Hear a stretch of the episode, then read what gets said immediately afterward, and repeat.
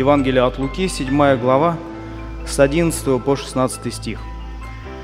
После этого Иисус пошел в город, называемый Наин, и с ним шли многие из учеников его и множество народа. Когда же он приблизился к городским воротам, то вот выносили умершего, единственного сына у матери, а она была вдова. И много народа шло с ней из города. Увидев ее, Господь сжалился над ней и сказал ей, «Не плачь». И, подойдя, прикоснулся к одру, несшие остановились, и он сказал, «Юноша, тебе говорю, встань». Мертвый, поднявшись, сел и стал говорить, и отдал его Иисус матери его. И всех объял страх, и славили Бога, говоря, «Великий пророк восстал между нами, и Бог посетил народ свой».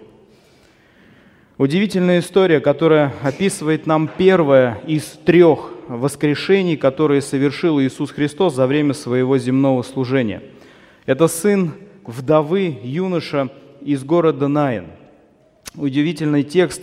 Удивителен он тем, что показывает нам живого Бога, Бога, проникнутого, проникнутого чувством милосердия и сострадания. Друзья, Бог – это не машина, это не компьютер, это не вселенский ЭВМ, который что-то запрограммировал и так будет идти согласно той программы, которую он установил. Бог – это абсолютно живая личность. И наслаждение наше сегодня в созерцании Бога в том, что мы видим жалость и сострадание и милосердие в сердце нашего Господа, который являет ее людям, которые даже не просили об этом. Удивительная история – история показывает, показывающая нам милосердного и сострадательного Бога. Друзья, что такое жалость? Как вы думаете? Жалость. Задумывались когда-нибудь над этим? Вы проявляли когда-нибудь жалость кому-то? Сострадание, да. Синонимы слова жалость какие? Сострадание, милосердие, умилосердиться. Это все синонимы, схожие по смыслу слова. А антонимы противоположные – бессердечие, безжалостные. Мы знаем, что за люди безжалостные, да? Жестокие, безжалостные, у которых нет ничего святого, которые могут совершать какие-то отвязные поступки и даже в сердце, в совести своей не мучиться от этого. Бог не такой. Мы видим, что здесь Он проявляет жалость к этой вдове и откликается на ее нужды. Жалость и сострадание. Причем удивительно, что, а, заметьте, Лука не зря, автор этого текста и этого Евангелия, подчеркивает, что она была вдова, а этот юноша был ее единственным сыном. Она была из той категории людей, у которым у Бога особое отношение. Почему? Почему, как вы думаете, у сирот и вдов есть особое благорасположение Бога? Потому что они беззащитны. Это самое наверное, ранимая категория, самая обездоленная категория людей. Сироты – это кто? Маленькие дети, лишившиеся родителей, попечения родительской заботы, ласки. Маленький человек, пришедший в мир, остается один на один с этим жестоким миром. Бог не машина, не компьютер. У него есть сострадание, особое сострадание, особое попечение об этой категории людей. Вдова кто такая? Вдова – это женщина, оставшаяся без водительства и руководства мужа – беззащитное, слабое существо. У Господа особое отношение к такой категории людей. В исходе, в книге «Исход» в 22 главе мы читаем удивительные слова. Послушайте. Бог заповедует своему народу, «Ни вдову, ни сироту не притесняйте. Если же ты притеснишь их, то когда они возопьют ко мне, я услышу вопль их, и воспламенится гнев мой – и убью вас мечом. И будут жены ваши вдовами и дети ваши сиротами. Бог предупреждает, что если вы будете обижать вот этих слабых, беззащитных людей, то я сделаю так, что ваши близкие станут, попадут в эту категорию. Видите, Бог особенно ревностно, особенно трепетно относится э, э, к этой категории людей. Бог назван защитником вдов. Э, Псалом 67 мы читаем, мы читаем такие слова в шестом стихе.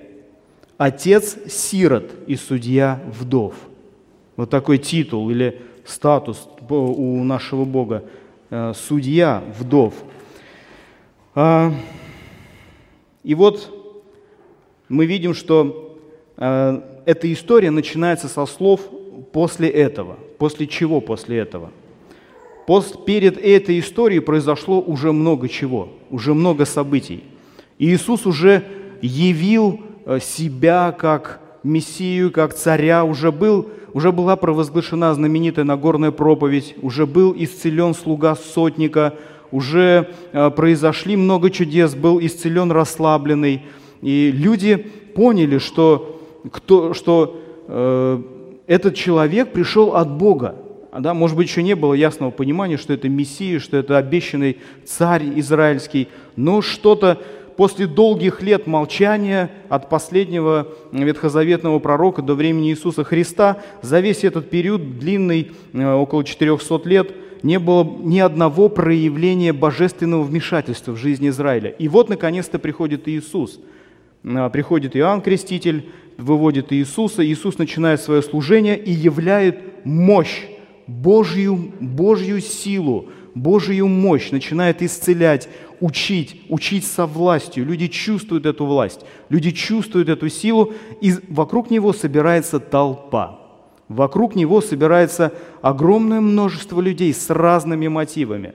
С разными мотивами. Были ученики, призванные им и шедшие за ним, а, где бы он ни находился. Были люди, которые а, получили какой-то ну, видели какие-то чудеса, которые он совершал, э, слышали его учения, имели какие-то свои надежды, свои упования на личность Иисуса Христа, и вокруг него образовалось достаточно большое количество народа. Мы видим, читаем, здесь Лука описывает, что вот после исцеления слуги сотника, которое произошло э, у, у, много, у многих людей на глазах, и многие это видели, все в этом вот приподнятом, вдохновенном состоянии идут в город, называемый Наин – кстати, Наин в переводе означает «прекрасный».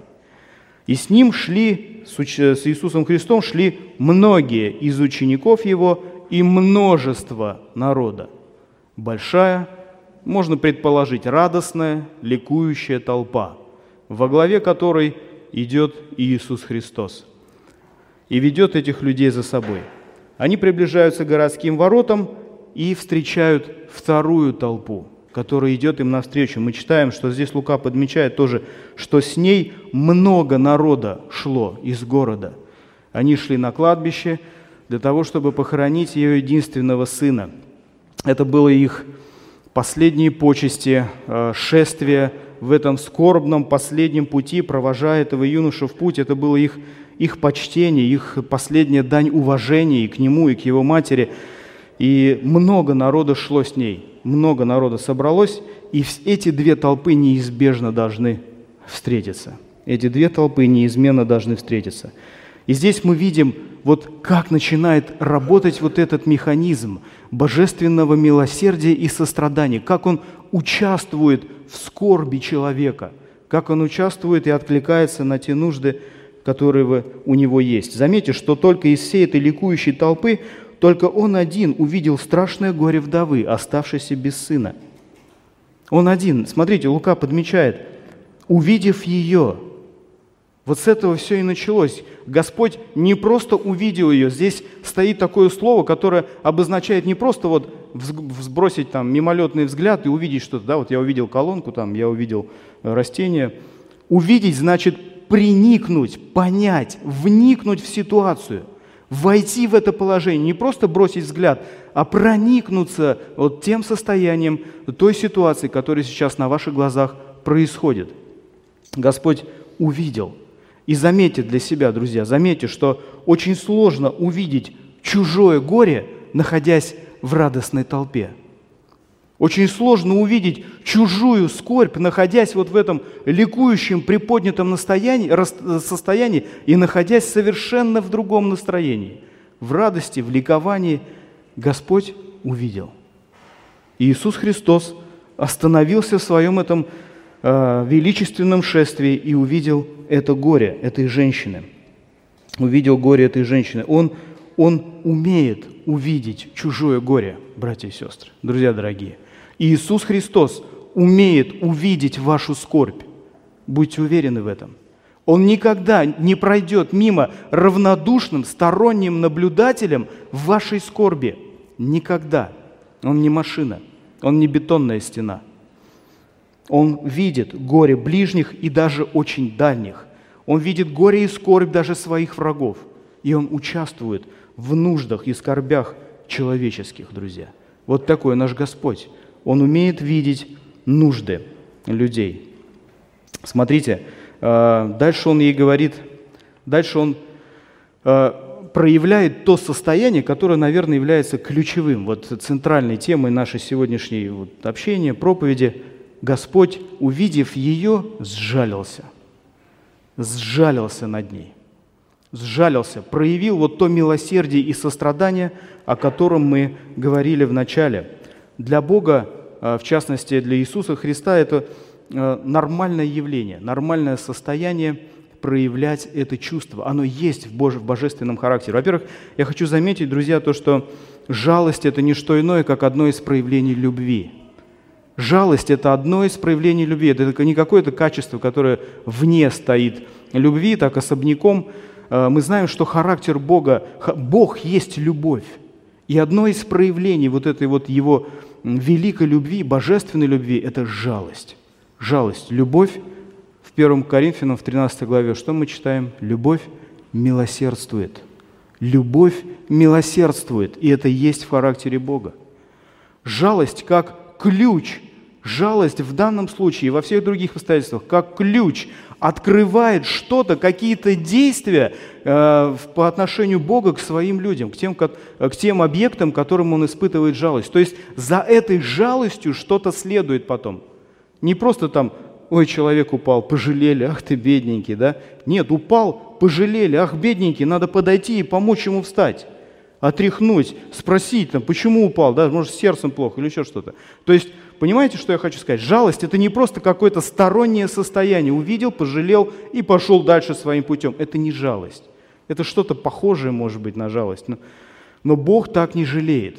У Бога за жалостью следует какое-то практическое действие – и вот именно это мы здесь и видим. Посмотрите, э, Евангелие от Луки, помните знаменитую притчу блудном сыне?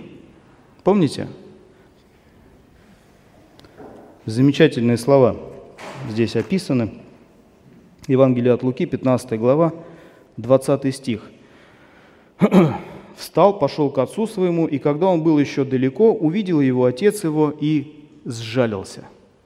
Помните, да, блудный сын возвращается в дом своего отца, которого он оскорбил, обидел, и, обнищав, вернулся к своему отцу, и когда он был еще далеко, увидел его отец его, и не подумал, а, гаденыш, пришел, нагулялся, пришел, сейчас я тебе устрою. Сжалился.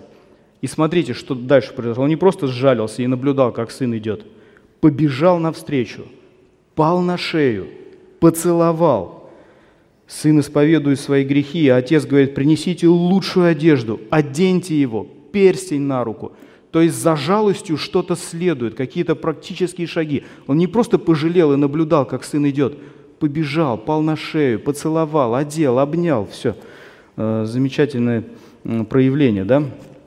Мы читаем э, также в Евангелии от Марка, э, в 6 главе, в 34 стихе. Я прочитаю. Иисус, выйдя, увидел множество народа и сжалился над ними, потому что они были как овцы, не имеющие пастыря. Иисус увидел эту толпу, беспутную, в абсолютном неведении пребывающую, понял их состояние и сжалился – и что он начал делать? Начал учить их много. Учил, обильно учил, открывал им истину, открывал им познание о Боге. Да, это тоже одно из проявлений жалости, а, когда Господь совершает вот а, такие дела. Евангелие от Матфея, я прочитаю, 14 глава, 14 стих. «Выйдя Иисус, увидел множество людей и сжалился над ними, и исцелил больных их. Исцеляет. То есть в данном случае жалость проявилась в исцелении людей, которые в этом нуждались. Много больных приходило к Иисусу. Некоторые комментаторы отмечают, что за время земного служения Иисуса Христа весь Израиль освободился от болезней.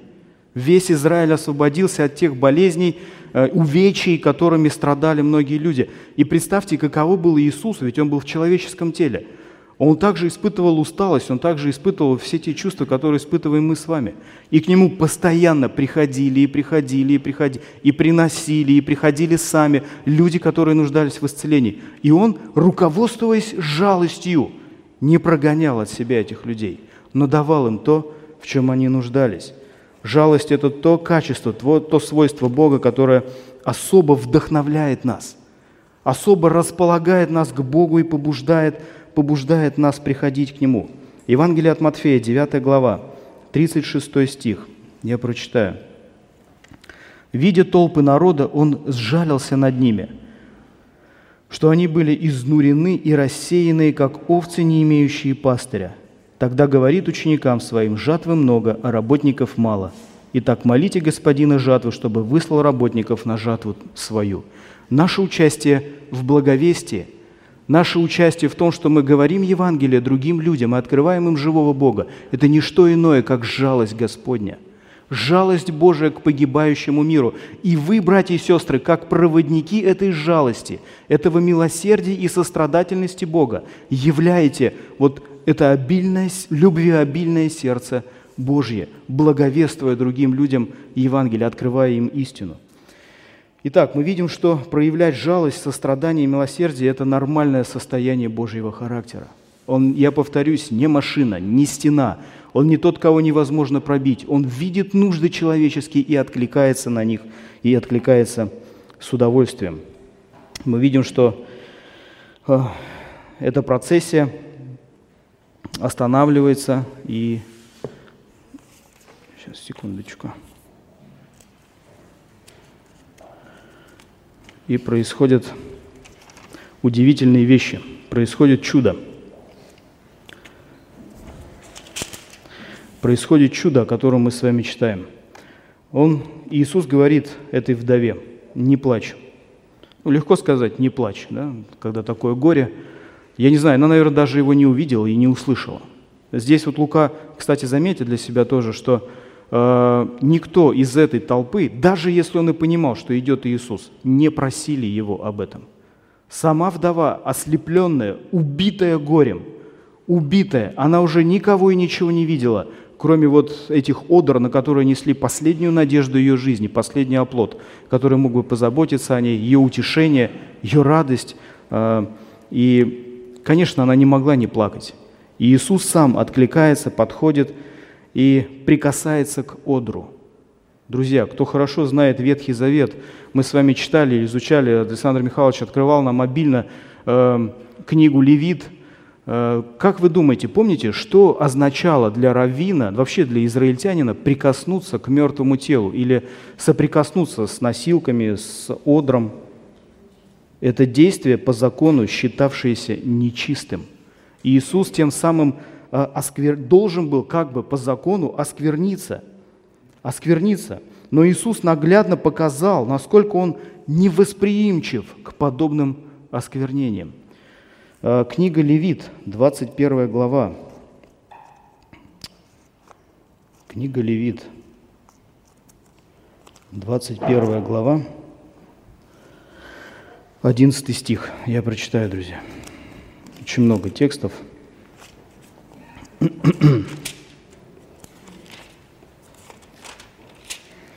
21 глава, 11 стих. «И ни к какому умершему не должен он приступать, даже прикосновением к умершему отцу своему и матери своей он не должен осквернять себя». Это повеление, относящееся к священнику. Э, он не должен прикасаться к, даже к своему мертвому отцу или матери – это считалось действие, которое оскверняло его. Но Иисус, не побоявшись этого, сам прикасается к одру, и нечистота не касается его. Э, один из комментаторов отмечает, что скорее его сила немедленно рассеяла присутствие всякой смерти и осквернения. Сила Иисуса Христа э, рассеяла ту нечистоту, которая могла бы осквернить его. Он останавливает эту процессию, прикасается к этому одру, не боясь э, того, что должно было после этого произойти. И когда несшие остановились, приказывает мертвому телу, «Юноша, тебе говорю, встань». Мертвый, поднявшись, сел и стал говорить, и отдал его Иисус матери его. Юноша встал и начал говорить. Это чудо, друзья, это чудо. Мертвый человек, у него уже не работает ни мозг, ни легкие, ни почки, ни печень, ничего абсолютно. Его тело начало разлагаться, его клетки начали разрушаться. Это уже невозможно восстановить никакому врачу даже самому великому.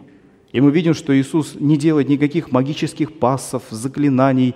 Он не ложится на этого юношу, как э, э, пророки это делали, ветхозаветные. Да? Он, то есть он просто приказывает этому мертвому телу, юноша, тебе говорю. И юноша услышал его и встал услышал этот голос, друзья. Что это должен быть за голос, чтобы мертвый услышал его, и его клетки снова начали питать тело, начали э, жить, его органы заработали, его мозг, его сердце, все начало работать. Иисус говорит о себе замечательные слова. Помните, я думаю, все это помните, в Евангелии от Иоанна в пятой главе сразу да, приходят, приходят на ум эти слова, которые мы с вами читаем – Истинно, истинно говорю вам, наступает время и настало уже, когда мертвые услышат голос Сына Божьего, и, услышав, оживут. Ибо как Отец имеет жизнь в самом себе, так и Сыну дал иметь жизнь в самом себе, и дал ему власть производить и суд, потому что Он есть Сын Человеческий. Не удивляйтесь этому – потому что наступает время, в которое все, находящиеся в гробах, услышат голос Сына Божьего и выйдут творившие добро в воскресение жизни, а делавшие зло в воскресение осуждения. Удивительные и величественные слова. Когда-то каждый человек, живой, мертвый, услышит голос Сына Божьего и оживет. И вот это, вот это, исцел... вот это вот чудо воскрешения, это лишь малая толика, это лишь залог того, что произойдет в великом масштабе потом в будущем. Каждый из вас, друзья, верующий вы человек или неверующий, услышите этот голос, обращенный лично к вам. Тебе говорю, встань, и вы оживете. И каждому придется дать отчет в соответствии с тем, что он делал в теле, доброе или худое, как мы читаем э, в Писании. Мертвый, поднявшись, сел и стал говорить. Да, удивительно, Лука подмечает эту интересную э, черту, необычную, встает и начинает что-то что говорить, что-то рассказывать. Такое бывает, знаете, у людей, э, когда они переходят из одной реальности в другую, когда они спят, и потом резко начинают бодрствовать, просыпаются, и вот у них дальше как э, что-то шло, там какие-то процессы в мозгу начинают выходить себя, выражать себя э, в разговоре. У детей маленьких такое бывает, да, они просыпаются с разговором, что, что-то рассказывают, что-то говорят. У них, их сон продолжается на его. И юноша, который только что видел и был в ослепительном свете живого Бога, вернулся э, в теплый, мягкий свет Израиля. Поднявшись, сел и стал говорить. И следующая фраза просто поражает. Я не знаю, как вас, но мое воображение поражает просто до мурашек. «И отдал его Иисус матери его». Что вы видите в этих словах? «Отдал его Иисус матери его».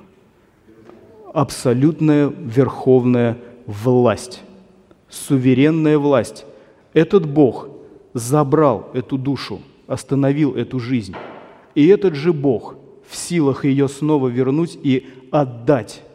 Мог бы не отдавать ведь, правда? Мог бы не отдавать, имел все основания, имел полное право так сделать. Сжалился, воскресил и отдал матери. Вот он владыка, добрый царь, добрый царь, видящий нужды человеческого, скорби человеческого сердца и не остающийся равнодушным. Не остающийся равнодушным. Отдает его Иисус матери его. И смотрите, какая, какая реакция, друзья. Какая реакция последовала за этим. И всех объял страх. Люди испугались, очень сильно испугались. и славили Бога, говоря, великий пророк восстал между нами, и Бог посетил свой народ. Наконец-то, наконец-то явлено присутствие Божие. Люди ощутили себя в присутствии живого Бога и очень сильно испугались. Наверное, присутствие Иисуса Христа они испугались больше, чем того юноши, который был мертв, а сейчас вдруг сидит на носилках и что-то объясняет, рассказывает. Присутствие Иисуса Христа испугало их больше. И посмотрите, а, вот эта жалость Бога, а, его, его служение этой вдове явило Божью славу. Явило Божью славу, Божье присутствие. Братья и сестры, когда вы становитесь участниками чужой скорби, когда вы откликаетесь на нужды посторонних вам людей, знайте, помните эти слова, Бог через вас, через ваше Э, непонятное никому сострадание и милосердие являет свою славу. Бог являет свое присутствие через ваше участие в скорбях и нуждах других людей. Помните об этом.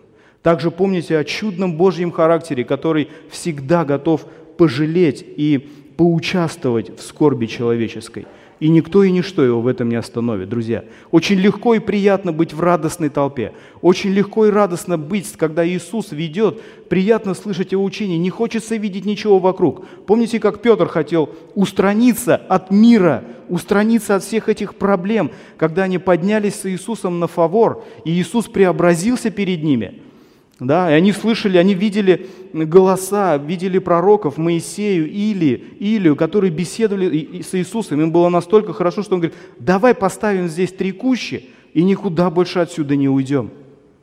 Я его прекрасно понимаю. И в этой толпе находились люди, которые, наверное, были примерно в таком же состоянии. Вот он вождь, вот он царь. Казалось бы, да какое дело, что за толпы там ходят? Но Иисус, он пребывал там – он был в этой толпе со своими учениками, с этими людьми, но он еще не забывал посмотреть по сторонам. И вы не забывайте, друзья. И вы не забывайте откликнуться на чужие нужды, на чужие скорби, зная, что через это является любовь Божья, Его слава и Его присутствие в этом проклятом и поганом мире. Мы с вами говорили о том, что мертвые услышат голос Сына Божьего и, воскреснув, все оживут. Дорогие друзья, те неверующие, может быть, люди, которые еще не имеют мира с Богом, которые находятся здесь и слушают слова Божьи, вот проникаются тем, что здесь происходит, где собрались люди, которые влюблены в Иисуса Христа.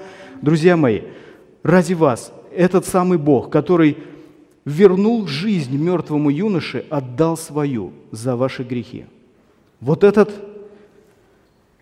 владыка, царь, отдал свою жизнь ради ваших душ. Своей смертью Он искупил ваши грехи, и теперь они находятся у Него. И Он может вменить их вам или выкинуть их навсегда, уничтожить их навсегда. Друзья, всякий, кто верит в Иисуса Христа, в Его искупительную смерть на кресте, получает прощение грехов. Всякий, кто попросит Его об этом, обязательно получит прощение грехов, и ваши грехи будут аннулированы полностью. И вы получите дерзновение – войти в присутствие Божие. И когда вы услышите вот то, о чем Иисус говорил в Евангелии в пятой главе Иоанна, когда вы услышите Его голос, вы не услышите голос судьи, вы услышите голос родного Отца, который призывает вас пробудиться, пробудиться от этого сна для вечного общения с Ним, для блаженного наслаждения присутствия Божьим. Для вас это будет наслаждение, а не э, яростное, э, страшное ожидание суда и ярость огня, готового пожрать противников. Друзья, да благословит нас всех Бог. Помнить о том, что Господь милостив и сострадателен.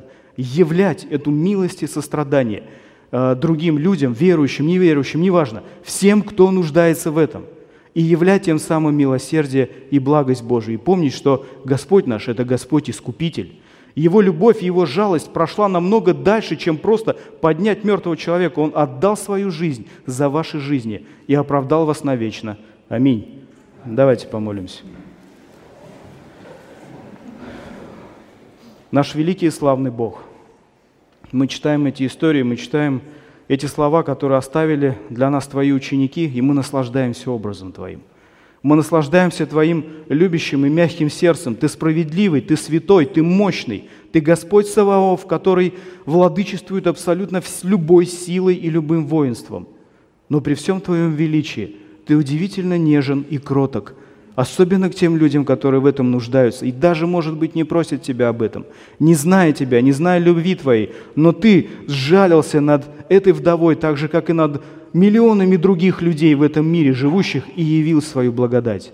О Господи, дай нам проникнуться этой Э, состоянием души твоей, состоянием твоего сердца, и быть такими же милосердными и сострадательными, как ты, и являть твою любовь, твою милость, твое милосердие этому погибающему миру, и являть твою славу и присутствие, Господь, которое ты являешь через свою любовь и участие в скорбях других людей. Благослови нас, с миром Твоим распусти, вдохнови на общение с Тобой в остатке этого дня во имя Господа нашего и Спасителя Иисуса Христа. Аминь.